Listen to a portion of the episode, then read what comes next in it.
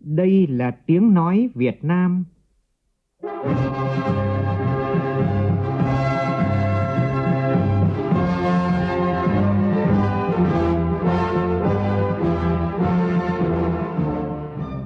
là tiếng nói Việt Nam, phát thanh từ Hà Nội, thủ đô nước Cộng hòa xã hội chủ nghĩa Việt Nam.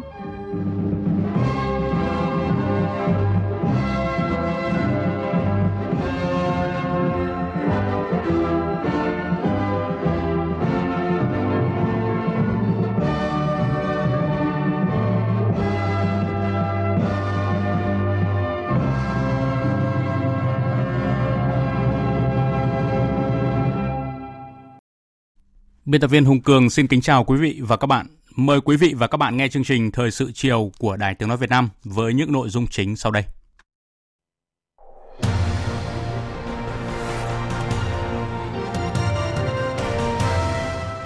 Dự hội nghị 50 năm gìn giữ lâu dài bảo vệ tuyệt đối an toàn thi hài Chủ tịch Hồ Chí Minh. Thủ tướng Nguyễn Xuân Phúc khẳng định lại tính đúng đắn khi Bộ Chính trị, Trung ương Đảng quyết định gìn giữ lâu dài thi hài của Chủ tịch Hồ Chí Minh – thể hiện đúng lòng dân ý đảng, truyền thống đạo lý uống nước nhớ nguồn, tình cảm, lòng kính yêu vô hạn của các thế hệ người Việt Nam đối với bác. Bế mạc Đại hội đồng IPA 40, Chủ tịch Quốc hội Nguyễn Thị Kim Ngân tiếp nhận chức Chủ tịch IPA 41. Bão số 4 còn cách các tỉnh miền Trung khoảng 300 km về phía đông. Dự báo từ sáng sớm đến trưa mai, bão đi vào đất liền với sức gió mạnh cấp 8, cấp 9, giật cấp 11. Các tỉnh khu vực miền Trung khẩn trương triển khai các giải pháp ứng phó. Trong phần tin thế giới, hơn 1 triệu 300 nghìn người dân Anh đã ký tên vào lá đơn yêu cầu Thủ tướng Anh Boris Johnson hủy bỏ quyết định treo nghị viện Anh trong 5 tuần vào tháng 9 tới. Nhiều nghị sĩ cũng phản đối quyết định này của Thủ tướng Anh tạo ra bầu không khí căng thẳng tại nước này. Nhà hoạt động môi trường nhỏ tuổi người Thụy Điển đã vượt Đại Tây Dương trên một du thuyền bằng năng lượng mặt trời tới Mỹ để kêu gọi Tổng thống Mỹ cùng cộng đồng quốc tế hành động khẩn cấp bảo vệ môi trường.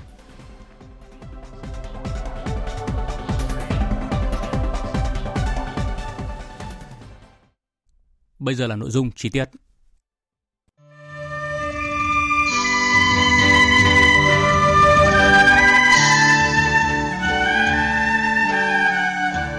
năm mươi năm thực hiện di chúc Chủ tịch Hồ Chí Minh.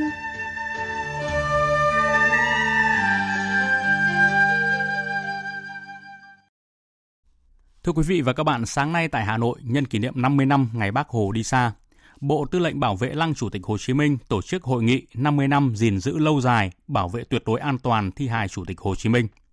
Dự hội nghị, Thủ tướng Nguyễn Xuân Phúc khẳng định lại tính đúng đắn khi Bộ Chính trị, Trung ương Đảng quyết định gìn giữ lâu dài thi hài Chủ tịch Hồ Chí Minh.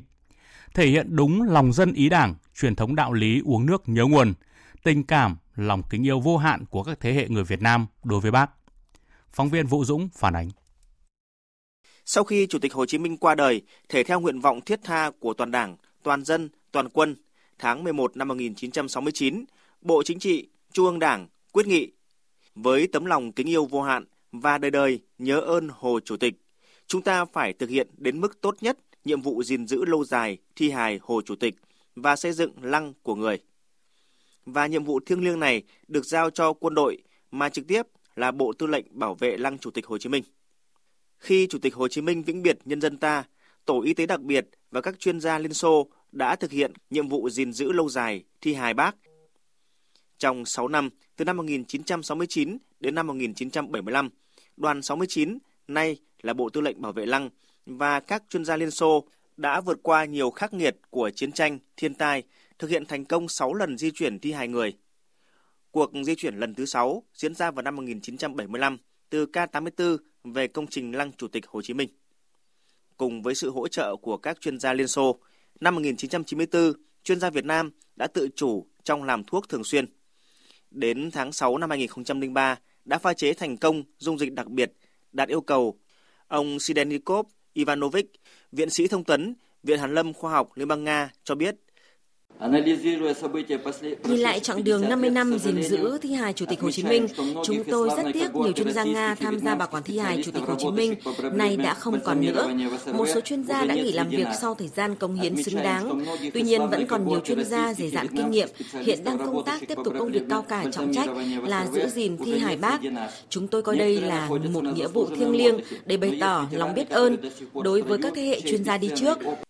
Phát biểu tại hội nghị, Thủ tướng Nguyễn Xuân Phúc thay mặt Đảng, Nhà nước và nhân dân Việt Nam, Thủ tướng trân trọng cảm ơn sự giúp đỡ to lớn của Đảng, Nhà nước và nhân dân Liên Xô trước đây, Liên bang Nga hiện nay, trực tiếp là các chuyên gia y tế trong việc gìn giữ thi hài Bác.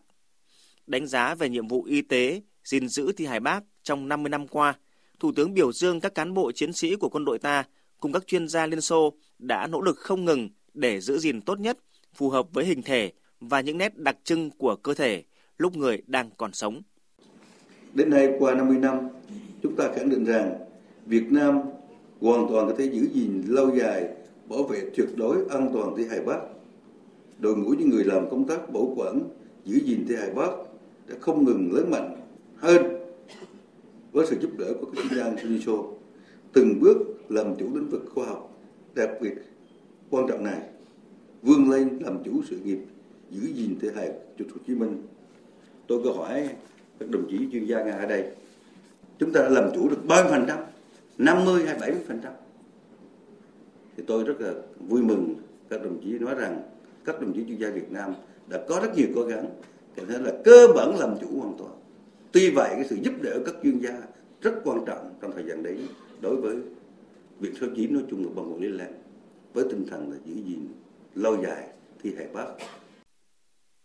Thủ tướng cũng cho biết Hội đồng Khoa học Y tế cấp nhà nước về kiểm tra, đánh giá trạng thái thi hài Chủ tịch Hồ Chí Minh họp từ ngày 12 đến ngày 18 tháng 7 vừa qua đã kết luận thi hài Chủ tịch Hồ Chí Minh sau 50 năm đang được giữ gìn rất tốt, chưa phát hiện được sự thay đổi nào so với các số liệu trong biên bản kiểm tra thi hài của các hội đồng trước đây, tính từ năm 1970 đến năm 2009.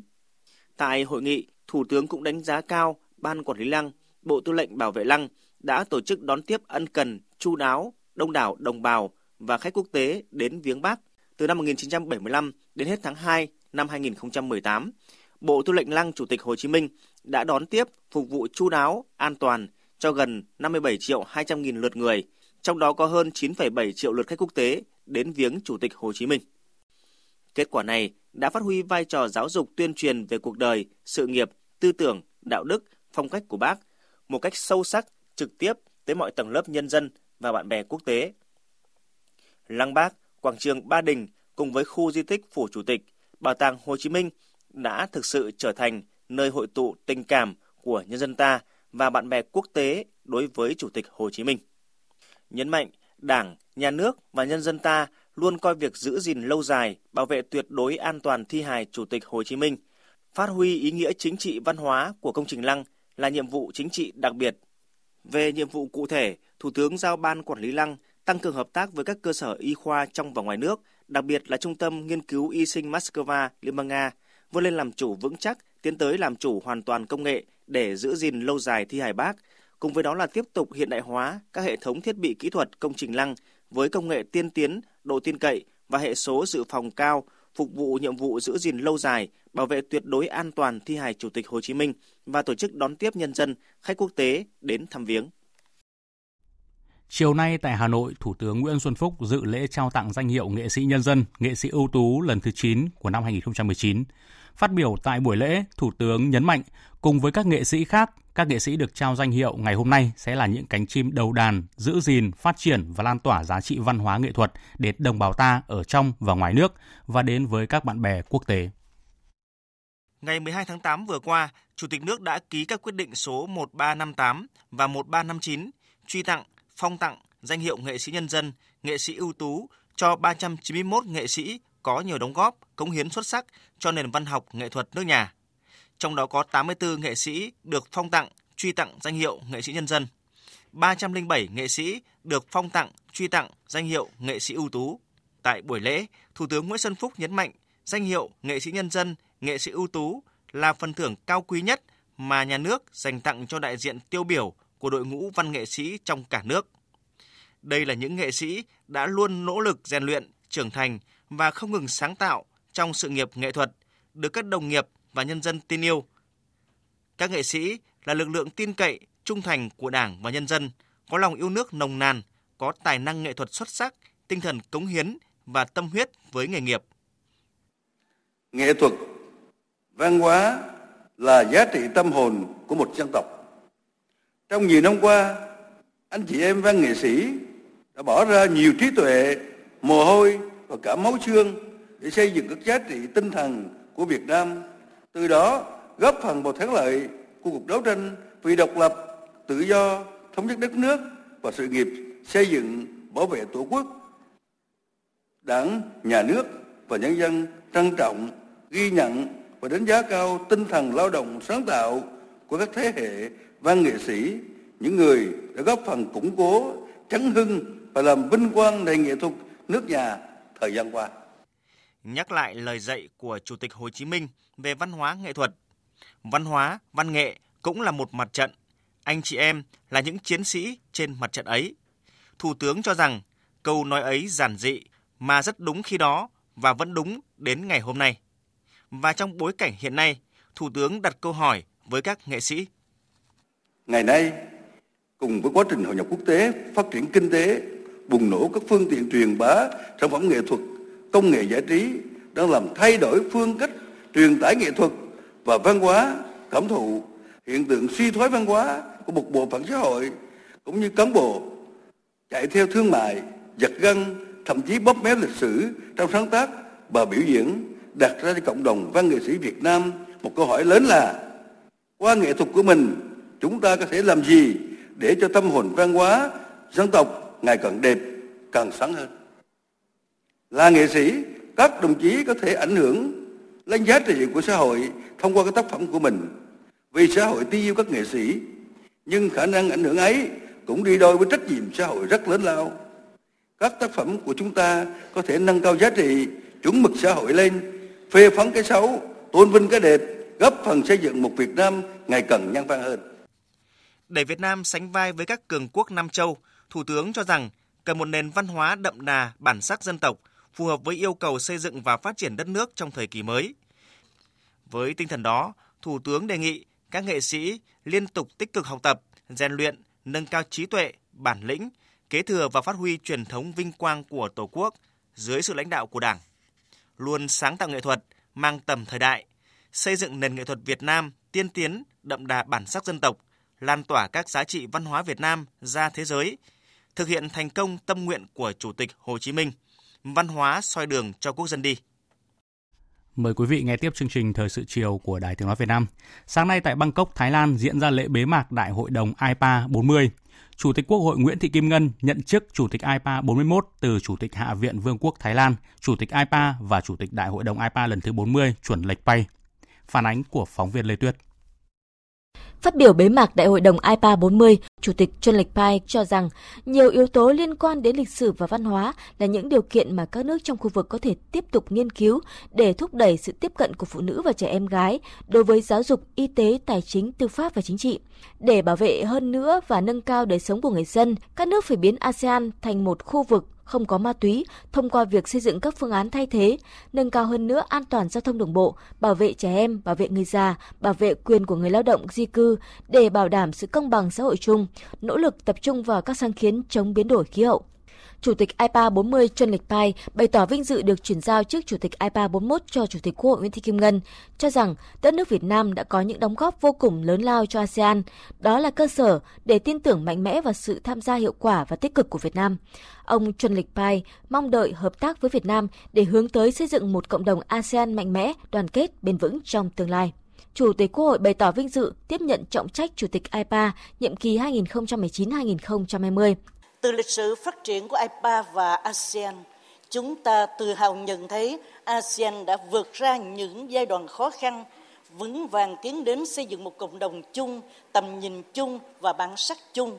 Trong bối cảnh đầy biến động như ngày nay, các nghị sĩ IPA cần tiếp tục nêu cao tinh thần đoàn kết, giữ vững vai trò trung tâm của ASEAN trong giải quyết các vấn đề của khu vực tuân thủ luật pháp quốc tế, thực hiện các biện pháp ngoại giao phòng ngừa, hợp tác cùng phát triển. Đồng thời, IPA cũng sẽ tiếp tục phát huy vai trò chức năng lập pháp, giám sát, quyết định ngân sách và các nguồn lực cần thiết, đồng hành cùng các chính phủ trong ASEAN vì một cộng đồng ASEAN gắn kết, đổi mới, sáng tạo và thích ứng với thời đại cách mạng công nghệ khoa học 4.0 hướng tới phát triển bền vững vì lợi ích của mọi người dân. Năm 2020 là năm các nước thành viên cùng nhau đánh giá lại chặng đường 5 năm phát triển kể từ năm 2015 khi cộng đồng ASEAN chính thức được hình thành và rút ra những kinh nghiệm trong 5 năm tiếp theo. Chủ tịch Quốc hội nhấn mạnh, năm 2020 cũng là năm rất đặc biệt đối với Việt Nam khi đồng thời đảm nhiệm vai trò Ủy viên không thường trực Hội đồng Bảo an Liên Hợp Quốc, Chủ tịch ASEAN và cũng là năm Chủ tịch IPA. Với ý nghĩa đó, Quốc hội Việt Nam sẽ tiếp tục thúc đẩy đổi mới hoạt động của IPA, nâng cao vị thế và vai trò của IPA trong xây dựng cộng đồng ASEAN. Với tinh thần đó, Quốc hội Việt Nam cam kết sẽ nỗ lực hết mình để đảm nhiệm thành công vai trò Chủ tịch IPA. Chúng tôi mong nhận được sự ủng hộ, sự hợp tác chặt chẽ của nghị viện Thái Lan và các nghị viện thành viên IPA, Ban thư ký IPA, Ban thư ký ASEAN vì thành công của IPA và vì tương lai phồn vinh thịnh vượng của cộng đồng ASEAN. Tôi xin kết thúc bài phát biểu của mình bằng câu nói rất nổi tiếng của Chủ tịch Hồ Chí Minh, lãnh tụ kính yêu của nhân dân Việt Nam. Đó là đoàn kết, đoàn kết, đại đoàn kết, thành công, thành công, đại thành công. Trước đó, sáng cùng ngày, Chủ tịch Quốc hội Nguyễn Thị Kim Ngân và đoàn đại biểu cấp cao Quốc hội nước ta đã tham dự phiên họp toàn thể thứ hai của Đại hội đồng IPA 40. Tiếp đó, Chủ tịch Quốc hội Nguyễn Thị Kim Ngân và các trưởng đoàn, nghị viện thành viên IPA đã ký thông cáo chung của Đại hội đồng. Ngay sau lễ bế mạc IPA 40 và tiếp nhận chức Chủ tịch IPA 41, Chủ tịch Quốc hội Nguyễn Thị Kim Ngân và ngài Chuân Lệch Phay, Chủ tịch Hạ viện Thái Lan, Chủ tịch IPA 40 đã đồng chủ trì họp báo. Tin của nhóm phóng viên Lê Tuyết và Quang Trung.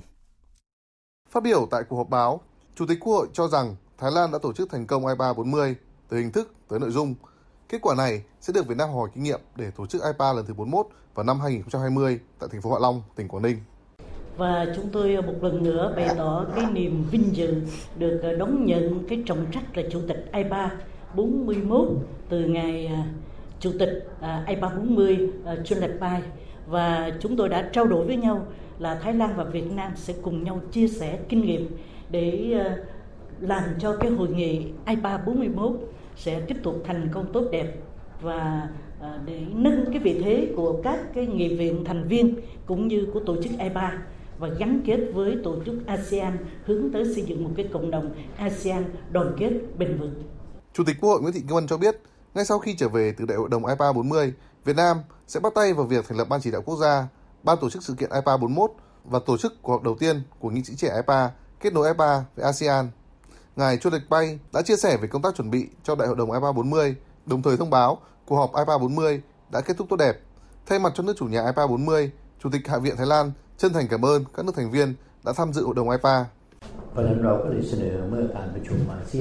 Chúng ta phải hiện thực hóa những vấn đề công việc có liên quan đến người dân một cách cụ thể, thiết thực thì mới làm cho vai trò cũng như hình ảnh của IPA được biết đến một cách rộng rãi đối với người dân. Phải có một sự liên kết cụ thể và thiết thực hơn giữa Quốc hội và Chính phủ để giải quyết những vấn đề của người dân nhằm nâng cao vai trò của IPA. Đặc biệt, còn có một bộ phận có vai trò tương đối lớn trong việc thúc đẩy mối quan hệ giữa các nước thông qua thúc đẩy quan hệ hữu nghị. Những hoạt động này đã kết thúc chuyến công tác của Chủ tịch Quốc hội Nguyễn Thị Kim Ngân và đoàn đại biểu cấp cao Quốc hội nước ta tham dự đại hội lần thứ 40 Hội đồng Liên nghị viện ASEAN IPA 40 tại Bangkok, Thái Lan và thăm chính thức Vương quốc Thái Lan theo lời mời của ngài Chu Lệch Pay, Chủ tịch Hạ viện Vương quốc Thái Lan, Chủ tịch IPA 40. Chiều tối nay, Chủ tịch Quốc hội Nguyễn Thị Kim Ngân và đoàn đại biểu Quốc hội nước ta đã về đến sân bay Nội Bài, Hà Nội, kết thúc tốt đẹp chuyến tham dự Đại hội đồng lần thứ 40, Hội đồng Liên nghị viện ASEAN gọi tắt là IPA 40 và thăm chính thức Vương quốc Thái Lan theo lời mời của ngài Chuân Lệch Pay, Chủ tịch Hạ viện Vương quốc Thái Lan, Chủ tịch IPA 40. Chiều nay tại trụ sở Trung ương Đảng, đồng chí Trần Quốc Vượng, Ủy viên Bộ Chính trị, Thường trực Ban Bí thư đã tiếp thân mật đồng chí Alberto Anaza, Tổng Bí thư Đảng Lao động Mexico đang ở thăm và làm việc tại Việt Nam. Tại buổi tiếp, đồng chí Trần Quốc Vượng nhiệt liệt chào mừng đồng chí Alberto Anaza sang thăm Việt Nam và bày tỏ tin tưởng chuyến thăm của đoàn đại biểu cấp cao Đảng Lao động Mexico sẽ góp phần làm sâu sắc hơn nữa mối quan hệ đoàn kết, hữu nghị và hợp tác giữa hai đảng, hai nước Việt Nam Mexico. Mong muốn với vai trò vị thế là đảng tham chính, hợp tác giữa hai đảng sẽ tiếp tục được củng cố và phát triển mạnh mẽ trong thời gian tới đồng chí Alberto Anaza bày tỏ xúc động sang thăm Việt Nam đúng vào dịp kỷ niệm 50 năm thực hiện di trúc của Chủ tịch Hồ Chí Minh và 50 năm kỷ niệm ngày mất của người, đồng thời cho rằng những di huấn của Chủ tịch Hồ Chí Minh đã được Đảng, Nhà nước và nhân dân Việt Nam thực hiện thành công, thể hiện qua những thành tựu vĩ đại của sự nghiệp đổi mới – đồng chí Alberto Anaza khẳng định mong muốn đẩy mạnh và mở rộng hơn nữa quan hệ đoàn kết gắn bó và hợp tác truyền thống giữa Đảng Lao động Mexico và Đảng Cộng sản Việt Nam, tạo nền tảng chính trị thuận lợi, thúc đẩy quan hệ trên các kênh nhà nước, Quốc hội và nhân dân hai nước Mexico, Việt Nam. Thời sự VOV, nhanh, tin cậy, hấp dẫn. Quý vị và các bạn đang nghe chương trình Thời sự chiều của Đài Tiếng Nói Việt Nam. Tiếp theo là tin bão khẩn cấp cơn bão số 4. Vào lúc 16 giờ hôm nay, vị trí tâm bão ở vào khoảng 17,7 độ Vĩ Bắc, 109,3 độ Kinh Đông, ngay ở phía nam đảo Hải Nam, cách đất liền các tỉnh Nghệ An, Quảng Trị khoảng 300 km về phía đông. Sức gió mạnh nhất vùng gần tâm bão mạnh cấp 9, tức là từ 75 đến 90 km một giờ, giật cấp 11. Bán kính gió mạnh cấp 6, giật cấp 8 trở lên khoảng 120 km tính từ tâm bão. Trong 24 giờ tới, bão di chuyển theo hướng Tây, mỗi giờ đi được 20 km. Từ sáng sớm đến trưa mai, đi vào đất liền các tỉnh từ Nghệ An đến Quảng Bình, với sức gió mạnh cấp 8, cấp 9, giật cấp 11, sau đó suy yếu thành áp thấp nhiệt đới. Đến 16 giờ ngày mai, vị trí tâm áp thấp nhiệt đới ở vào khoảng 18 độ Vĩ Bắc, 104,5 độ Kinh Đông, trên khu vực Trung Lào. Sức gió mạnh nhất vùng gần tâm áp thấp nhiệt đới mạnh cấp 6, cấp 7, tức là từ 40 đến 60 km một giờ, giật cấp 9. Vùng nguy hiểm trên Biển Đông trong 24 giờ tới gió mạnh cấp 6, giật cấp 8 trở lên, phía Bắc vĩ tuyến 16 độ Vĩ Bắc, phía Tây kinh tuyến 111,5 độ Kinh Đông. Trong 24 đến 36 giờ tiếp theo, áp thấp nhiệt đới đi sâu vào đất liền, suy yếu thành một vùng áp thấp. Cảnh báo gió mạnh trên biển, từ tối nay ở Nam Vịnh Bắc Bộ có gió mạnh cấp 7, cấp 8, vùng gần tâm bão đi qua cấp 9, giật cấp 12. Từ đêm nay, ở vùng biển ngoài khơi các tỉnh từ Thanh Hóa đến Quảng Trị có gió mạnh cấp 6, cấp 7, vùng gần tâm bão đi qua mạnh cấp 8, cấp 9, giật cấp 11, sóng biển cao từ 2 đến 4 mét. Vùng gần tâm bão sóng biển cao từ 3 đến 5 mét, biển động rất mạnh. Vùng ven biển các tỉnh từ Thanh Hóa đến Quảng Bình, nước dâng do bão cao từ 0,5 đến 1 mét. Cảnh báo gió mạnh trên đất liền, từ sáng sớm mai, ở các tỉnh từ Thanh Hóa đến Quảng Trị có gió mạnh dần lên cấp 6, sau tăng lên cấp 7, vùng gần tâm bão đi qua mạnh cấp 8, cấp 9, giật cấp 10, cấp 11. Cảnh báo mưa lớn, từ nay đến ngày 31 tháng 8, ở các tỉnh Trung Bộ có mưa to đến rất to. Từ ngày mai đến ngày 2 tháng 9, ở Bắc Bộ có mưa vừa mưa to, có nơi mưa rất to. Từ nay đến ngày 1 tháng 9, ở Tây Nguyên và Nam Bộ có mưa vừa mưa to, Bắc Tây Nguyên mưa rất to. Tổng lượng mưa phổ biến cả đợt ở các khu vực Thanh Hóa, Nghệ An, Hà Tĩnh, Quảng Bình, Quảng Trị từ 250 đến 400 mm. Thừa Thiên Huế, Hòa Bình, Sơn La, Yên Bái, Phú Thọ từ 200 đến 300 mm. Khu vực Nam Đồng bằng Bắc Bộ, Đà Nẵng từ 100 đến 200 mm. Trung du vùng núi Bắc Bộ và tỉnh Quảng Nam, Quảng Ngãi từ 50 đến 120 mm. Các tỉnh Nam Bộ từ 100 đến 150 mm.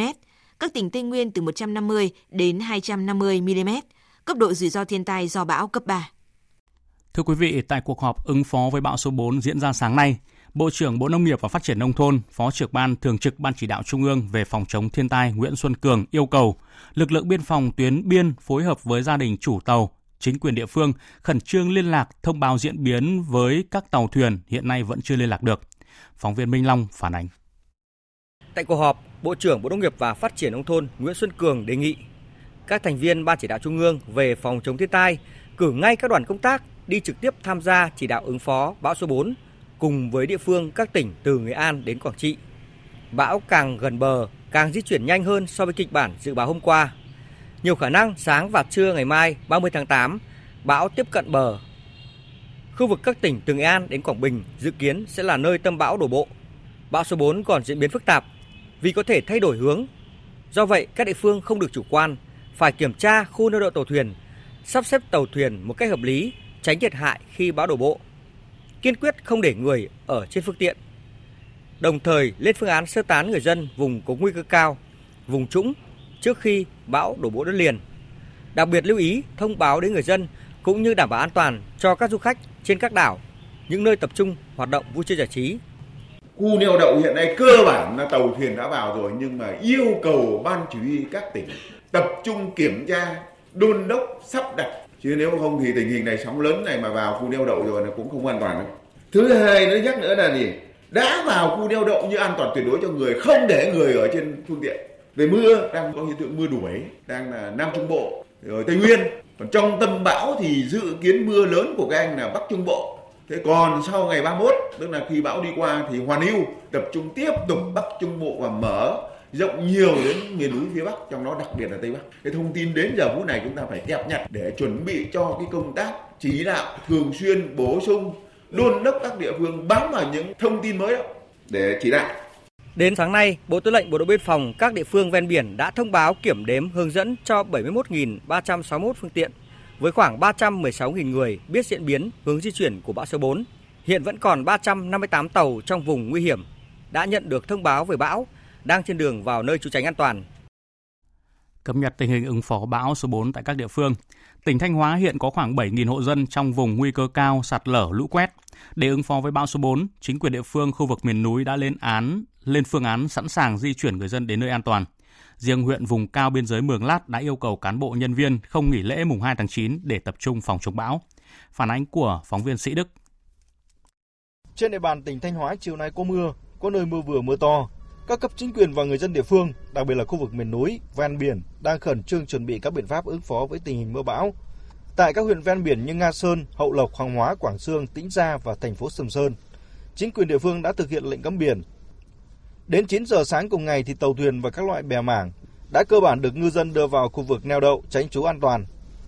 Tại khu vực 11 huyện miền núi của tỉnh Thanh Hóa, đặc biệt là hai huyện Quan Sơn và Mường Lát, những địa phương vừa bị thiệt hại nặng nề do ảnh hưởng của bão số 3 công tác ứng phó với bão số 4 cũng đang được gấp rút triển khai. Ông Cao Văn Cường, Chủ tịch Ủy ban nhân dân huyện Mường Lát cho biết, huyện Mường Lát đã họp ban chỉ đạo và thống nhất huy động 100% quân số các đơn vị như là bộ đội biên phòng, công an, quân sự, cán bộ huyện và Ủy ban nhân dân các xã để túc trực ứng phó với bão số 4. Huyện cũng thống nhất không giải quyết cho nghỉ lễ dịp mùng 2 tháng 9 để tập trung phòng chống bão. Hiện nay các cái hộ dân là có nguy cơ sạt lở cao đấy tại các cái địa bàn các xã này thì đã bố trí một đồng chí uh, thành viên ban hai là cán bộ xã lực lượng biên phòng cùng với lực lượng công an quân sự bố trí một cái tổ chốt ở những cái bản đó mỗi bản là từ ba đến ba đồng chí trở lên và hiện nay trên địa bàn huyện Mường Lát xác định là có 10 có 13 bản có nguy cơ bị lũ ống lũ quét. Ấy. Tại huyện Quan Sơn nơi vừa xảy ra trận lũ quét gây thiệt hại nặng nề, ông Vũ Văn Đạt, Chủ tịch Ủy ban nhân dân huyện Quan Sơn, tỉnh Thanh Hóa cho biết, huyện đang tập trung phương án đảm bảo an toàn đối với số hộ dân nằm trong vùng có nguy cơ cao về sạt lở. Xây dựng cái lực lượng xung kích một là vừa là cái tự trực ngay tại xã rồi là xuống tận các cái bản để mà anh anh tổ chức lực lượng cho dân địa phương và các bản để người ta chỉ huy tổ chức lực lượng khi mà có tình huống xảy ra thì để sơ tán ứng cứu kịp thời vâng. và thường trực ở trên đó là 24 trên 24 Đấy, khi nào mà dự báo mà hết mưa hết bão thì các lực lượng rút về Ngoài ra huyện cũng cảnh báo các địa phương phải đặc biệt quan tâm đến 6 tuyến giao thông chính đi qua sông Luông và sông Lò để đảm bảo tính mạng cho người dân qua lại khi có mưa lớn. Ảnh hưởng của bão số 4 từ sáng nay các tỉnh miền Trung đã có mưa vừa, có nơi mưa to. Chính quyền và người dân các địa phương đã chủ động triển khai phương án ứng phó. Phản ánh của nhóm phóng viên Đài Tiếng nói Việt Nam tại miền Trung. Trước diễn biến phức tạp của cơn bão số 4 có thể đổ bộ vào các tỉnh Bắc Trung Bộ, công tác ứng phó phòng chống bão đang được tỉnh Quảng Bình triển khai tích cực. Chính quyền địa phương đang hỗ trợ 14 ngư dân đi trên tàu cá gặp sự cố trên biển thoát ra khỏi vùng nguy hiểm. Tỉnh Quảng Bình cũng đã cấm tất cả các tàu thuyền ra biển, đồng thời hướng dẫn bà con ngư dân neo đậu tàu thuyền an toàn, đúng quy định, kiên quyết không để người ở lại trên tàu, thuyền trong khu vực nguy hiểm. Đại tá Trịnh Thanh Bình, Phó Chỉ huy trưởng, Tham mưu trưởng Bộ Chỉ huy Bộ đội Biên phòng tỉnh Quảng Bình cho biết. Các cái phương án tiếp theo của mình ấy, thì vẫn à, tiếp tục à, bắn pháo hiệu pháo pháo cùng với các lực lượng chức năng để kêu gọi các tàu à, vào bờ rồi tổ chức hướng dẫn sắp xếp nơi trú tránh an toàn cho các tàu thuyền ở tại các cái cửa sông cửa lạch tổ chức cái lệnh cấm biển bắt đầu từ 12 giờ ngày 29 tháng 8 theo lệnh của ủy ban nhân dân tỉnh. Theo dự báo, bão số 4 sẽ gây mưa to. Tỉnh Quảng Trị yêu cầu các địa phương đề phòng nguy cơ sạt lở đất. Tại hai huyện miền núi Hướng Hóa và Đắk Rông của tỉnh Quảng Trị, hơn 120 điểm có nguy cơ sạt lở đất. Các địa phương đã chủ động lên phương án phòng tránh lũ quét, sạt lở đất.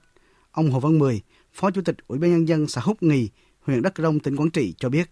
Xây dựng cái phương án sơ tán dân rồi cái phân công nhiệm vụ cho từng thành viên trong ban cái chỉ huy để phụ trách thôn để cái tuyên truyền cho người dân về công tác cái phòng chống thiên tai. Hôm nay tỉnh Thừa Thiên Huế đã bắn pháo hiệu kêu gọi tàu thuyền vào bờ trú ẩn an toàn. Hơn 22.000 hecta lúa hè thu đang được bà con khẩn trương thu hoạch. Ông Đặng Văn Hòa, Phó Chánh Văn phòng Ban Chỉ huy phòng chống thiên tai và tìm kiếm cứu nạn tỉnh Thừa Thiên Huế cho biết. Các địa phương cũng như là biên phòng ờ, bằng có hiệu kêu gọi tàu thuyền vào nơi trú ẩn an toàn để đối phó bão số 4. Lúc ờ, 14 giờ 30 ngày 29 tháng 8 thì hiện nay còn hai phương tiện trên đường vào và đã nắm thông tin là 16 giờ trưa nay để vào bờ an toàn nhiều. Theo báo cáo biên phòng thì như vậy là số lượng tàu thuyền đánh bắt ờ, trên địa bàn của tỉnh là cơ bản vào neo đậu an toàn. Ảnh hưởng của bão số 4, ba hãng hàng không là Vietnam Airlines, Jetstar Pacific và Vasco thông báo điều chỉnh kế hoạch bay trong ngày hôm nay. 17 chuyến bay đến và đi từ các sân bay Vinh của Nghệ An, Đồng Hới của Quảng Bình, Phú Bài của Thừa Thiên Huế của ba hãng sẽ được thay đổi, chậm hoặc là hủy chuyến. Ngày mai Vietnam Airlines sẽ tăng thêm 2 chuyến bay giữa thành phố Hồ Chí Minh và Huế để phục vụ hành khách khác bị ảnh hưởng.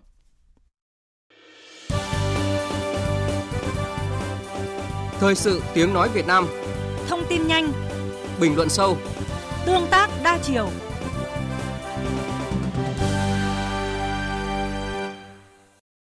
Mời quý vị nghe tiếp chương trình Thời sự chiều của Đài Tiếng Nói Việt Nam.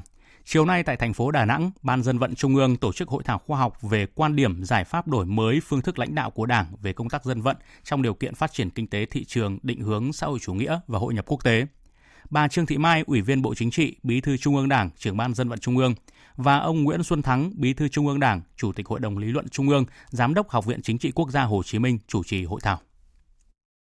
Phát biểu tại hội thảo, bà Trương Thị Mai cho rằng công tác dân vận trong điều kiện kinh tế thị trường xã hội chủ nghĩa và hội nhập quốc tế đặt ra nhiều nhiệm vụ nặng nề. Tình hình và nhiệm vụ mới đòi hỏi phải đổi mới sự lãnh đạo của đảng đối với công tác dân vận. Sự bùng nổ của Internet và mạng truyền thông xã hội khiến thông tin lan tỏa nhanh chóng, tạo ra những diễn đàn dư luận nhiều chiều. Bà Trương Thị Mai, trưởng ban dân vận Trung ương khẳng định, trong bối cảnh mới cần đổi mới công tác dân vận. Kinh tế thị trường định hướng xã chủ nghĩa nó tác động sâu sắc đến cái đời sống của nhân dân. Cái sự phân hóa các tầng lớp là quá rõ rồi. Rồi phân hóa giàu nghèo là một cái câu chuyện thách thức công bằng xã hội. Rồi sự tham gia của công nghệ thông tin mạng xã hội nó làm cho chúng ta cũng phải thay đổi một số cách thức truyền thống về công tác dân vận. Bây giờ tất cả các mặt trận tổ chức xã không sử dụng mạng xã hội mà được à. Làm sao mà vận động tuyên truyền mấy chục triệu cái người người ta đang tham gia trên mạng xã hội. Và đây cũng cái nơi tiêu cực cũng có, tích cực cũng có. Chúng ta có quan tâm không? Bắt buộc phải quan tâm. Cũng thay đổi một số cách thức như vậy. Triển khai xây dựng chính phủ điện tử gắn với cải cách thủ tục hành chính phải được thực hiện một cách thực chất, và đây là nhiệm vụ số 1. Đây là yêu cầu của Tổ trưởng Tổ công tác của Chính phủ, Bộ trưởng Chủ nhiệm Văn phòng Chính phủ Mai Tiến Dũng tại buổi làm việc về tình hình triển khai các nhiệm vụ xây dựng chính phủ điện tử và cải cách thủ tục hành chính với Ủy ban Nhân dân các tỉnh, thành phố trực thuộc Trung ương. Phóng viên Nguyễn Hằng phản ánh. Phát biểu tại cuộc họp, Bộ trưởng Chủ nhiệm Văn phòng Chính phủ Mai Tiến Dũng nêu rõ, chỉ đạo của Thủ tướng là phải minh bạch hóa, công khai hóa các dịch vụ công cấp độ 1, độ 2, đặc biệt là cấp độ 3 và 4 ở trung tâm hành chính công phải đảm bảo việc kết nối giữa huyện với sở, tỉnh, thành phố. Qua đó để tạo ra hồ sơ trực tuyến và tiếp nhận thẩm định, phê duyệt và trả kết quả ở trung tâm hành chính công nhằm tạo thuận lợi cho người dân và doanh nghiệp.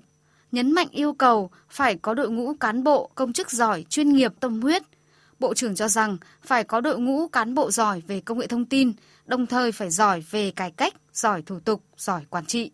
Bộ trưởng Mai Tiến Dũng lưu ý. Chính quyền không giấy tờ thì tôi cũng đề nghị là là các địa phương các anh cũng nên hạn chế giấy tờ thì là đề nghị khi chúng ta không giấy tờ thì chúng ta phải quản lý rất chặt chẽ vấn đề bảo mật thông tin rất thì đề nghị công chí à, lãnh đạo các tỉnh công chí rất quan tâm và các bộ thì đề nghị các công chí cũng giúp cho địa phương tốt cái này. Quan điểm như này chính phủ điện tử chính quyền điện tử. Địa phương làm cái này từng bước là phải nhìn tổng thể nhưng mà làm là làm từng việc một làm từng cái nhỏ nhất nhưng hành động thì rất nhanh. Thời gian qua, các cơ quan đã tập trung triển khai các nhiệm vụ do Thủ tướng giao trong hai lĩnh vực xây dựng chính phủ điện tử và cải cách thủ tục hành chính. Việc triển khai đã đạt nhiều kết quả nổi bật – các địa phương đã bắt đầu triển khai nền tảng chính quyền điện tử. Cụ thể như Hải Phòng đã bố trí mỗi năm khoảng 20 tỷ đồng, Bắc Giang mỗi năm bố trí khoảng 60 tỷ đồng để hoàn thiện các hệ thống cốt lõi xây dựng chính quyền điện tử.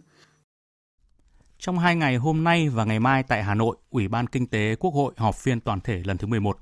Sáng nay, phiên khai mạc các đại biểu họp toàn thể thẩm tra luật đầu tư theo hình thức đối tác công tư PPP. Phóng viên Lại Hoa phản ánh. Tại phiên họp, từ thực tiễn triển khai PPP, dự thảo được thiết kế theo hướng lược bỏ các lĩnh vực không được triển khai theo hình thức PPP. Về quy mô dự án, dự thảo luật quy định nguyên tắc ngưỡng tối thiểu thực hiện dự án PPP theo từng lĩnh vực do chính phủ quy định nhưng không thấp hơn 200 tỷ đồng. Đại biểu Nguyễn Văn Phúc, nguyên phó chủ nhiệm Ủy ban Kinh tế của Quốc hội đề nghị làm rõ bản chất đầu tư của tư nhân và đầu tư công. Quy trình, nhất là quy trình quyết định chủ trương đầu tư, rồi thủ tục thẩm định. Nếu mà hoàn toàn đầu tư công thì lại là theo luật đầu tư công. Nhưng mà nếu mà nó là quan niệm là đầu tư của tư nhân thì nó phải theo cái luật đầu tư. Đấy, thế bây giờ nó kết hợp giữa công tư thì một cái quy trình ở đây nó phải khác.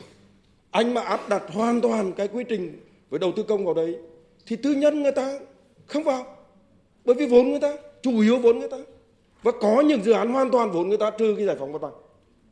Các ý kiến cho rằng khi dự án PPP sử dụng hỗn hợp đầu tư công và vốn của nhà đầu tư cần phân tách rõ phần vốn công và phần vốn tư để thuận lợi cho công tác quản lý, hậu kiểm. Theo đại biểu Đỗ Văn Sinh, Ủy viên Ủy ban Kinh tế của Quốc hội, cần kết hợp cả quản lý công và vấn đề tự chủ của nhà đầu tư. Cái chuyện này kiểm toán hay không kiểm toán thì tôi thấy rằng là xem rất rất là rõ. Đối với các dự án mà trong này nó có hai loại hỗ trợ. Thứ nhất là hỗ trợ thành các cái dự án độc lập hoàn toàn do ngân sách nước cấp thì phải quản lý như vốn ngân sách nhà nước đầu tư công. Thế còn một cách hỗ trợ thứ hai là hỗ trợ theo tỷ lệ thì trả vào kiểm toán làm cái gì cả. Bởi vì cái hỗ trợ của ta nằm trong nằm trong cái giá trị mà nhà đầu tư người, người ta phải bỏ ra. Tức là chúng ta phải kết hợp cả quản lý công và tự chủ của nhà đầu tư người ta bỏ vốn ra. Các đại biểu cũng cho rằng, theo kinh nghiệm quốc tế, làm rõ vai trò trách nhiệm của cơ quan ký kết hợp đồng để phân biệt với cơ quan nhà nước có thẩm quyền trong vai trò là cơ quan quản lý nhà nước và vai trò là một bên trong hợp đồng PPP. Chiều nay, Ủy ban Kinh tế Quốc hội tổ chức phiên họp toàn thể thẩm tra dự án luật đầu tư sửa đổi. Phóng viên Lại Hoa phản ánh. Thẩm tra dự án luật đầu tư sửa đổi, các đại biểu khẳng định việc sửa đổi sẽ tiếp tục cải thiện môi trường đầu tư kinh doanh, tháo gỡ khó khăn, xóa bỏ rào cản trong hoạt động đầu tư, hoàn thiện các quy định về ngành nghề đầu tư kinh doanh có điều kiện và điều kiện kinh doanh, đồng thời đơn giản hóa thủ tục hành chính, hoàn thiện cơ chế phân cấp quản lý giữa cơ quan trung ương và địa phương, đảm bảo hiệu quả công tác quản lý nhà nước đối với hoạt động đầu tư kinh doanh. Các ý kiến đề nghị bổ sung yêu cầu đảm bảo an ninh quốc phòng, di tích lịch sử văn hóa, sức khỏe cộng đồng, môi trường nhằm tạo cơ sở pháp lý để cơ quan quản lý áp dụng các biện pháp cần thiết như từ chối giấy chứng nhận đăng ký đầu tư, kinh doanh của nhà đầu tư gây phương hại đến an ninh quốc phòng, môi trường, vân vân. Đồng thời quy định cụ thể đối với ngành nghề cấm đầu tư kinh doanh và đầu tư kinh doanh có điều kiện, đảm bảo thu hút đầu tư có chọn lọc chất lượng, đổi mới hình thức, điều kiện và thủ tục áp dụng ưu đãi đầu tư. Chủ nhiệm Ủy ban Kinh tế của Quốc hội Vũ Hồng Thanh đề nghị. Trên cái nguyên tắc phải kế thừa những cái quy định của hiến pháp để bảo đảm cái tính thống nhất của hệ thống pháp luật. Vấn đề thứ hai là phải khắc phục được những cái vướng mắc, những cái tồn tại trong quá trình thực thi cái luật đầu tư và nguyên nhân là xuất phát từ quá trình tổ chức thực hiện. Vấn đề thứ ba à, bây giờ cái danh mục các cái ngành nghề đầu tư có điều kiện, danh mục ngành nghề cấm đầu tư kinh doanh à, bây giờ cũng phải thay đổi để cho nó phù hợp với thực tiễn và cũng phải đổi mới cái chính sách về đầu tư và nâng cao cái hiệu lực hiệu quả của công tác quản lý nhà nước về đầu tư. Tiếp tục thông tin về vụ cháy nghiêm trọng xảy ra tối qua trên địa bàn quận Thanh Xuân, Hà Nội. Theo phản ánh của phóng viên Kim Thanh và Sơn Lâm, đến chiều nay các lực lượng phòng cháy chữa cháy của Hà Nội vẫn tiếp tục phun nước, khống chế triệt để đám cháy kinh hoàng ở nhà máy bóng đèn phích nước dạng đông. Theo cơ quan chức năng, đến thời điểm này chưa ghi nhận thiệt hại về người, nhưng thiệt hại về tài sản của nhà máy và người dân là rất lớn. Mặc dù đám cháy nhà máy phích nước dạng đông đã cơ bản được khống chế, nhưng lực lượng phòng cháy chữa cháy công an Hà Nội vẫn duy trì các xe cứu hỏa phun nước làm nguội kết cấu. Bên trong nhà xưởng vẫn còn âm ỉ đám cháy nhỏ. Khu vực nhà xưởng hơn 6.000 m2 hiện chỉ còn là đống đổ nát hoang tàn, bị sập đổ, những tấm tôn quăn queo, cột sắt chịu lực bị uốn cong biến dạng do sức nóng của lửa. Đêm qua, lực lượng chức năng đã tiến hành hỗ trợ di chuyển tài sản đối với 58 hộ dân với 213 nhân khẩu dọc tuyến phố Hạ Đình thuộc hai phường Thanh Xuân Trung, Hạ Đình ra khỏi khu vực đám cháy. đảm bảo không ảnh hưởng đến người và các tài sản lớn có giá trị. Dạng sáng nay, những hộ dân trở về nhà sau một đêm thức trắng. Ông Trần Ngọc Trung ở số nhà 67, ngõ 342 cho biết. Và cũng chứng kiến một vài vụ cháy nhưng là lần đầu tiên ở đấy vụ cháy là rất là kinh khủng vì giao lực lượng chức năng là phun nước từ 6 giờ chiều đến 6 giờ sáng, 7 giờ sáng vẫn phải phun nước. Khu sản xuất liền nhà dân quá là người dân là bị mất sự an toàn. Thứ nhất nhà xưởng cao, thứ hai là khu vực sản xuất là để khói, bụi bay sang phía nhà dân là mùi khó chịu. Còn tại các hộ dân sát nhà xưởng bị cháy, ngõ 342 phố Hòa Đình, người dân cho biết tường nhà vẫn còn nóng và bị nứt, quần áo bị cháy, thiết bị điện tử bị hỏng. Ông Trần Anh Tuấn, số nhà 68, ngõ 342 Khương Đình lo lắng. Bây giờ ở thì cũng cũng cũng ghê đấy. Bây giờ cái tường tôi nứt hết rồi bây giờ không biết nó nó nó có nằm yên không hay là nó nhảy xuống đất thì còn nguy hiểm nữa. Bây giờ cái dầm các cái dầm nhà bây giờ cũng vẫn còn nóng bỏng. Không kiểu này thì làm sao mà dám ở. Bây giờ chỉ có cái là chờ các cơ quan chức năng người ta làm việc xong rồi gia đình lúc ý mình dọn dẹp thì bởi vì phải ở thì lại phải sửa lại yêu cầu là phải nhà máy phải có, có trách nhiệm rõ ràng này và và hai nữa nữa cũng phải có một quy định rõ ràng về phòng chống cháy nổ. Theo thông tin của Ủy ban nhân dân quận Thanh Xuân, đám cháy xảy ra tại kho chứa hàng có diện tích nhà kho, xưởng là khu vực xảy ra cháy khoảng 6.000 m2. Gần 50 xe chữa cháy cùng hàng trăm chiến sĩ phòng cháy chữa cháy được huy động đến hiện trường. Các lực lượng chức năng đã thực hiện hỗ trợ, tham gia cứu người, đồng thời triển khai đội hình chữa cháy, tổ chức di chuyển tài sản, chống cháy lan tới các hộ dân liền kề khu vực nhà xưởng và hai dãy nhà kho thuộc công ty cổ phần động lực liền kề khu vực xảy ra cháy. Đến 12 giờ đêm qua, đám cháy cơ bản đã được dập tắt. Thượng tá Nguyễn Văn Thắng, Phó trưởng Công an quận Thanh Xuân cho biết, đây là vụ cháy lớn nhất trên địa bàn quận Thanh Xuân. Hiện đám cháy cơ bản đã được dập tắt. Có cái này đây là một ờ, vụ cháy rất là lớn. Ờ, các lực lượng từ lực lượng cảnh sát phòng cháy chữa cháy, công an phường, dân phòng bảo vệ dân phố, lực lượng quân đội, rồi là nhân dân đã hỗ trợ trong cái công tác tổ chức chữa cháy. Về đám cháy thì không có thiệt hại về người. Về tài sản thì chúng tôi đang thống kê. Nguyên nhân thì công an thành phố sẽ tổ chức tiến hành điều tra. Thưa quý vị, ngay sau khi xảy ra vụ cháy nghiêm trọng, Công an thành phố Hà Nội cùng với Ủy ban nhân dân quận Thanh Xuân đã họp thống nhất chỉ đạo một số nội dung, tiếp tục bảo vệ khu vực hiện trường xung quanh.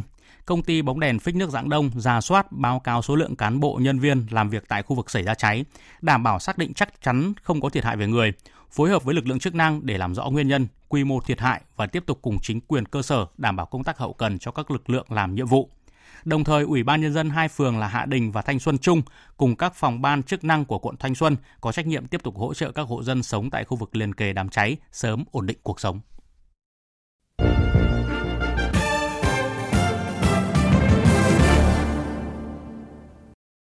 Chuyển sang phần tin thế giới, hơn 1 triệu 300 nghìn người dân Anh đã ký tên vào lá đơn yêu cầu Thủ tướng Anh Boris Johnson hủy bỏ quyết định treo nghị viện Anh trong 5 tuần vào tháng 9 tới, trong lúc các tiếng nói phản đối dâng cao trong các nghị sĩ và đảng đối lập tại Anh. Phóng viên Quang Dũng, thường trú Đài Tiếng Nói Việt Nam tại Pháp, theo dõi khu vực Tây Âu, đưa tin. Lá đơn yêu cầu Thủ tướng Anh Boris Johnson hủy bỏ quyết định tạm treo nghị viện Anh trong 5 tuần, bắt đầu xuất hiện trên mạng trong chiều ngày 28 tháng 8 và chỉ sau nửa ngày, đã có 1,3 triệu người ký tên ủng hộ. Con số này dự tính sẽ tiếp tục tăng cao trong những ngày tới khi các lời kêu gọi tổ chức biểu tình quy mô lớn phản đối ông Johnson liên tiếp được đưa ra. Cùng lúc này, các đảng đối lập, các nghị sĩ cũng như chính nhiều thành viên trong đảng bảo thủ cũng liên tiếp đưa ra các chỉ trích nặng nề nhằm vào chính phủ Anh và Thủ tướng Boris Johnson. Trong sáng ngày 29 tháng 8, bà Ruth Davidson, thủ lĩnh đảng bảo thủ tại Scotland đã ra tuyên bố từ chức để phản đối ông Johnson. Một số chính trị gia quan trọng khác trong đảng bảo thủ như nghị sĩ Jacob Rees-Mogg người vốn theo đường lối Brexit cứng rắn, cũng chỉ trích chính phủ Anh đã đặt nữ hoàng Anh vào tình thế khó khăn khi đề nghị nữ hoàng Anh phê chuẩn yêu cầu tạm treo nghị viện. Theo giới phân tích, quyết định của ông Boris Johnson đang đẩy nước Anh vào một cuộc khủng hoảng lập hiến và nhiều khả năng nữ hoàng Anh sẽ phải can thiệp. Dù theo thể chế quân chủ lập hiến tại Anh, nữ hoàng Anh là người đứng trên tất cả các đảng phái chính trị và không thâm chính. Trước đó, trong tối ngày 28 tháng 8, thủ lĩnh công đảng đối lập Jeremy Corbyn và thủ lĩnh đảng Dân chủ tự do là bà Jo Swinson đã đề nghị được gặp khẩn cấp nữ hoàng Anh để đề cập đến khủng hoảng chính trị hiện tại. Theo truyền thông Anh, dự kiến trong ngày hôm nay các cuộc biểu tình lớn phản đối ông Boris Johnson sẽ tiếp tục diễn ra tại thủ đô London và nhiều thành phố lớn khác của Anh. Về cuộc chiến thương mại Mỹ-Trung, ngày hôm nay, người phát ngôn Bộ Thương mại Trung Quốc Cao Phong cho biết, phái đoàn đàm phán hai nước vẫn duy trì trao đổi hiệu quả, song không cho biết là khi nào hai bên chính thức nối lại đàm phán. Tin của phóng viên Đài Tiếng Nói Việt Nam thường trú tại Bắc Kinh, Trung Quốc. Ông Cao Phong cho biết, hiện tại hai bên vẫn đang trao đổi về vấn đề nối lại đàm phán vào tháng 9 tại Mỹ. Theo người phát ngôn, vấn đề quan trọng nhất hiện nay là hai bên cần tạo những điều kiện cần thiết để tiếp tục đàm phán, chứ không phải là leo thang căng thẳng. Trung Quốc có đầy đủ các biện pháp đáp trả, nhưng trước tình hình hiện nay, chúng tôi cho rằng điều cần thảo luận là xóa bỏ tăng thuế bổ sung đối với 550 tỷ hàng hóa của Trung Quốc, không để chiến tranh thương mại tiếp tục leo thang. Trung Quốc đang giao thiệp nghiêm khắc với phía Mỹ về vấn đề này. Trước thông tin có hơn 130 doanh nghiệp Mỹ đang xin được cung cấp hàng hóa cho Huawei, ông Cao Phong kêu gọi phía Mỹ chấm dứt các biện pháp chèn ép doanh nghiệp Trung Quốc và cho rằng những hành động nhằm vào doanh nghiệp nước này sẽ chỉ gây tổn hại cho chính các công ty Mỹ. Chính phủ Argentina vừa chính thức đề nghị Quỹ tiền tệ quốc tế IMF xem xét và lùi thời hạn thanh toán các khoản vay 56 tỷ đô la Mỹ để có thêm thời gian và nguồn lực tập trung giải quyết các khó khăn kinh tế nội tại. Phóng viên Ngọc Huân thông tin. Theo Bộ trưởng Tài chính Argentina Hernan Lacunza, việc lùi thời hạn thanh toán nợ nhằm cho phép chính phủ kế nhiệm của Argentina sắp tới có thể chủ động triển khai các chính sách của mình mà không bị các hạn chế tài chính chi phối. Dự kiến, cuộc tổng tuyển cử ở Argentina sẽ diễn ra vào ngày 27 tháng 10 tới. Trong khi đó, theo lộ trình đã thỏa thuận, bắt đầu từ năm 2021, Argentina sẽ phải thanh toán các khoản nợ cho Quỹ tiền tệ quốc tế. Phát biểu tại một cuộc họp báo sau cuộc gặp với các quan chức của Quỹ tiền tệ quốc tế, ông Lacunza cho biết Chính phủ Argentina đã tuân thủ nghiêm ngặt tất cả các thỏa thuận tài chính và tiền tệ với Quỹ tiền tệ quốc tế. Tuy nhiên, chúng tôi đã có các cuộc thảo luận với các đảng đối lập về vấn đề này và thống nhất rằng việc lùi thời hạn thanh toán là việc nên làm để đảm bảo sự ổn định của bầu cử trong ngắn hạn, đồng thời không để lại gánh nặng cho chính phủ kế nhiệm trong trung và dài hạn. Trước đề nghị của Argentina, người phát ngôn Quỹ tiền tệ quốc tế Gary Reiser cho biết Quỹ tiền tệ quốc tế sẽ tiếp tục ủng hộ Argentina vượt qua giai đoạn đầy thách thức hiện nay. Argentina đang trải qua giai đoạn suy thoái kinh tế nghiêm trọng. Đồng nội tệ peso của Argentina đã lao dốc liên tục và mất giá tới 21% giá trị sau 5 phiên giao dịch bất chấp sự can thiệp của Ngân hàng Trung ương nước này, trong khi thị trường chứng khoán cũng giảm tới 30%. Chính phủ Ba Lan vừa tuyên bố áp dụng các biện pháp thắt chặt an ninh để chào đón các nhà lãnh đạo quốc tế, trong đó có Tổng thống Mỹ Donald Trump, tới tham dự lễ kỷ niệm lần thứ 80 ngày nổ ra chiến tranh thế giới lần thứ hai. Phóng viên Hữu Bình, thường trú Cộng hòa Séc, theo dõi khu vực Đông Âu đưa tin. Theo quyết định được Thủ tướng Mateusz Morawiecki ký ban hành, mức độ cảnh báo đe dọa tấn công khủng bố Alpha sẽ được duy trì từ ngày 28 tháng 8 đến hết ngày 3 tháng 9 để phục vụ cho lễ kỷ niệm. Các cơ quan công quyền sẽ tăng cường tần suất kiểm tra các địa điểm công cộng và những nơi tập trung đông người để kịp thời phát hiện dấu hiệu khả nghi của các vụ đặt bom khủng bố, đồng thời lên phương án sơ tán trong trường hợp khẩn cấp và có thể nâng mức cảnh báo lên cao hơn. Ba Lan sẽ đón khoảng 20 nguyên thủ và các quan chức cấp cao các nước tới tham dự lễ kỷ niệm lần thứ 80, ngày nổ ra của chiến tranh thế giới lần thứ hai tại thủ đô Warsaw vào ngày 1 tháng 9. Ba tổng thống Andrzej Duda của Ba Lan, Frank-Walter Steinmeier của Đức và Donald Trump của Mỹ dự kiến sẽ có bài phát biểu tại lễ kỷ niệm. Quốc hội khóa mới của Ukraine với Đảng Phụng sự Nhân dân của đương kim Tổng thống Volodymyr Zelensky chiếm đa số bắt đầu phiên họp đầu tiên – sự kiện thu hút sự chú ý đặc biệt của dư luận bởi nhà lãnh đạo Ukraine đã cam kết thúc đẩy thông qua ngay lập tức hàng chục văn kiện luật mới và đẩy nhanh quá trình thành lập chính phủ. Mối quan hệ Nga vì thế cũng dự báo sẽ được định hình trong phiên họp này. Biên tập viên Đài Tiếng Nói Việt Nam tổng hợp thông tin.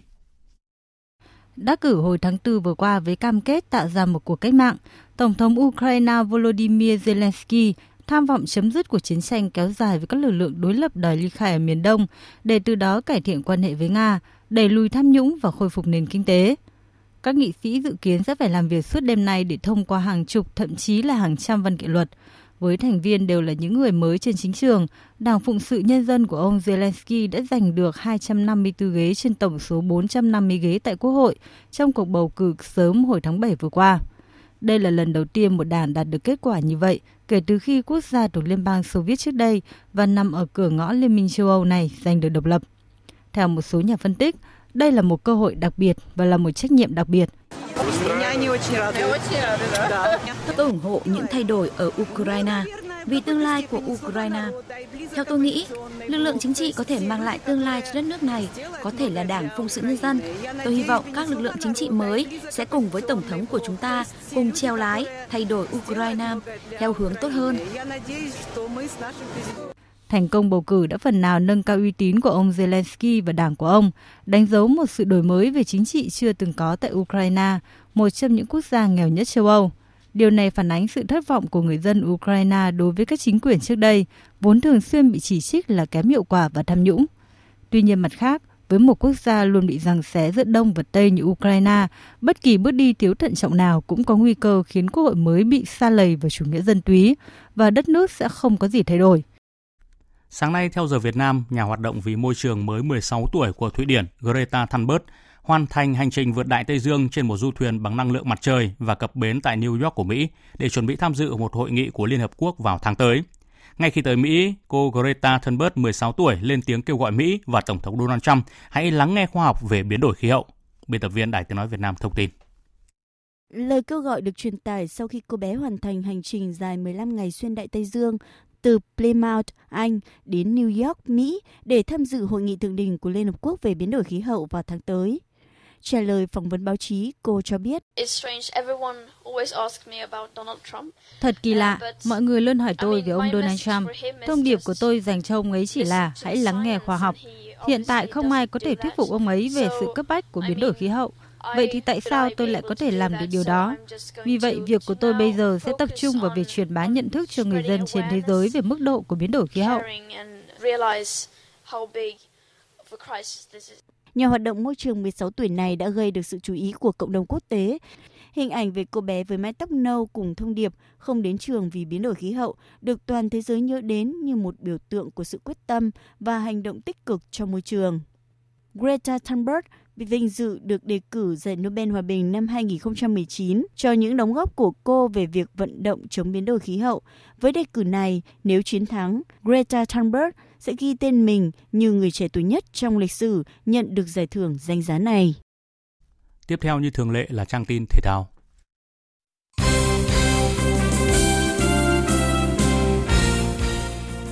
Quý vị và các bạn, để chuẩn bị cho trận đấu mở màn bảng G vòng loại World Cup 2022 khu vực châu Á, đội tuyển Việt Nam và Thái Lan cùng bắt đầu tập luyện từ ngày 27 tháng 8. Tuy vậy cả hai huấn luyện viên Park Hang-seo và Akira Nishino vẫn chưa có đủ lực lượng Cuộc đón tiếp tuyển Việt Nam vào ngày 5 tháng 9 tới đây là trận đấu chính thức đầu tiên của ông Akira Nishino trên công việc huấn luyện viên trưởng đội tuyển Thái Lan. Thế nhưng phải tới mùng 2 tháng 9 tới đây, đội bóng này mới có đủ lực lượng. Áp lực là không hề nhỏ và huấn luyện viên Nishino mới đây đã chỉ đạo dựng hàng rào quây kín sân tập với lý giải muốn các cầu thủ có sự tập trung cao nhất.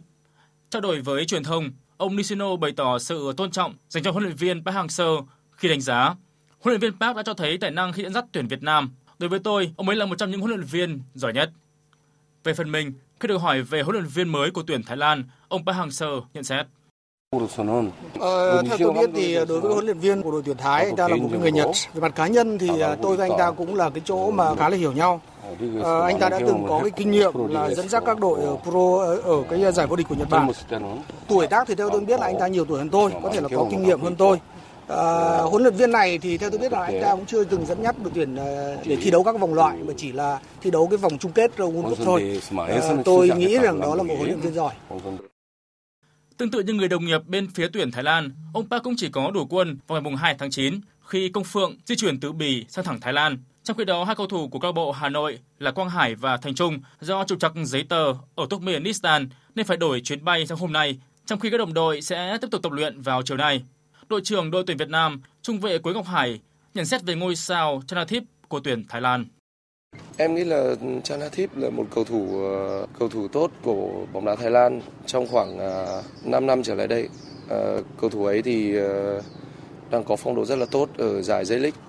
Trận đấu đầu tiên thì lúc nào cũng là trận đấu quan trọng nhất và tất nhiên là chúng em muốn giành chiến thắng ngay ở trận đấu đầu tiên để có thể tạo bước đá tâm lý tốt nhất để bước vào những trận đấu tiếp theo với các đối thủ. Giải Futsal HD Bank vô địch quốc gia 2019 do Đài Tiếng nói Việt Nam và Liên đoàn bóng đá Việt Nam phối hợp tổ chức đã bước vào giai đoạn lượt về vào hôm nay tại thành phố Hồ Chí Minh. Trong đó Thái Sơn Nam và Thái Sơn Bắc cùng giành chiến thắng với tỷ số đậm 4-1 trước Quảng Nam và Tân Hiệp Hưng. Phóng viên Thành Lương phản ánh.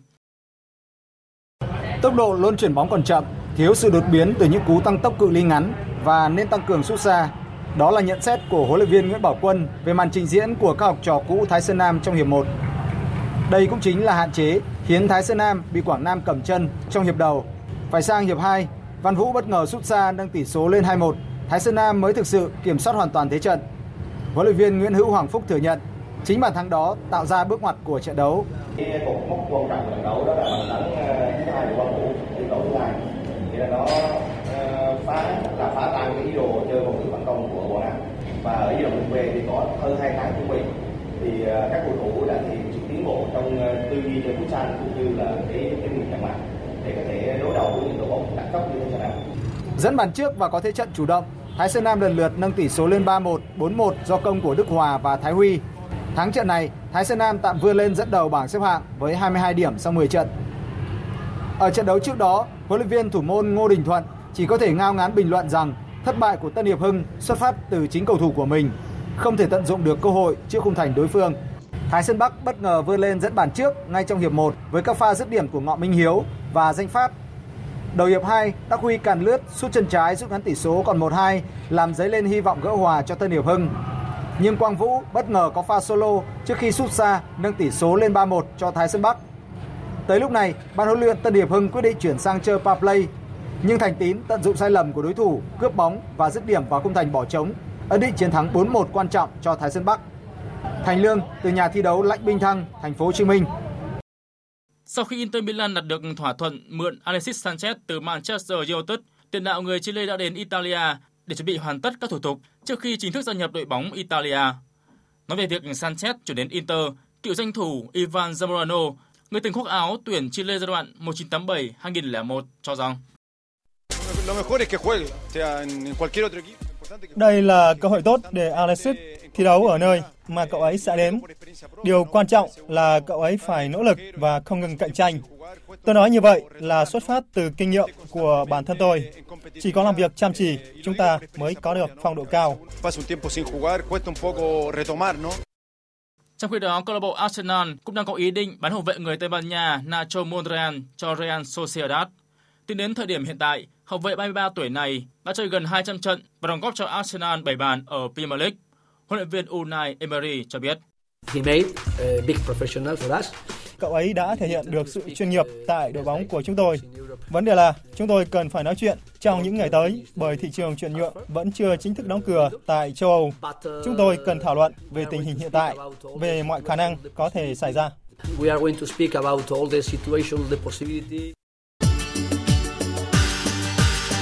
Dự báo thời tiết Theo Trung tâm Dự báo Khí tượng Thủy văn Quốc gia, sáng mai, bão số 4 sẽ đổ bộ vào Nghệ An đến Quảng Bình. Cường độ bão khi đổ bộ cấp 8, cấp 9, giật cấp 11. Mưa lớn từ chiều và đêm nay đến hết ngày 2 tháng 9 ở khu vực Thanh Hóa đến Thừa Thiên Huế và cả miền Bắc. Đất liền Thanh Hóa đến Quảng Trị từ sáng mai, gió mạnh dần lên cấp 6, cấp 7, vùng gần tâm bão cấp 8, cấp 9, giật cấp 10, cấp 11. Các tỉnh Hà Tĩnh, Quảng Bình, người dân cần chủ động tìm biện pháp phòng chống bão tàu thuyền nhanh chóng tìm nơi neo đậu an toàn. Các tỉnh lân cận vùng tâm bão đổ bộ như Thanh Hóa, Nghệ An, Quảng Trị cũng tuyệt đối không chủ quan. Và sau đây sẽ là phần dự báo chi tiết các khu vực đêm nay và ngày mai. Phía Tây Bắc Bộ đêm có mưa rào và rông, ngày có mưa có nơi mưa vừa, mưa to đến rất to, nhiệt độ từ 23 đến 30 độ. Phía Đông Bắc Bộ có mưa vừa, riêng khu vực đồng bằng có mưa to, có nơi mưa rất to và rông, nhiệt độ từ 23 đến 30 độ.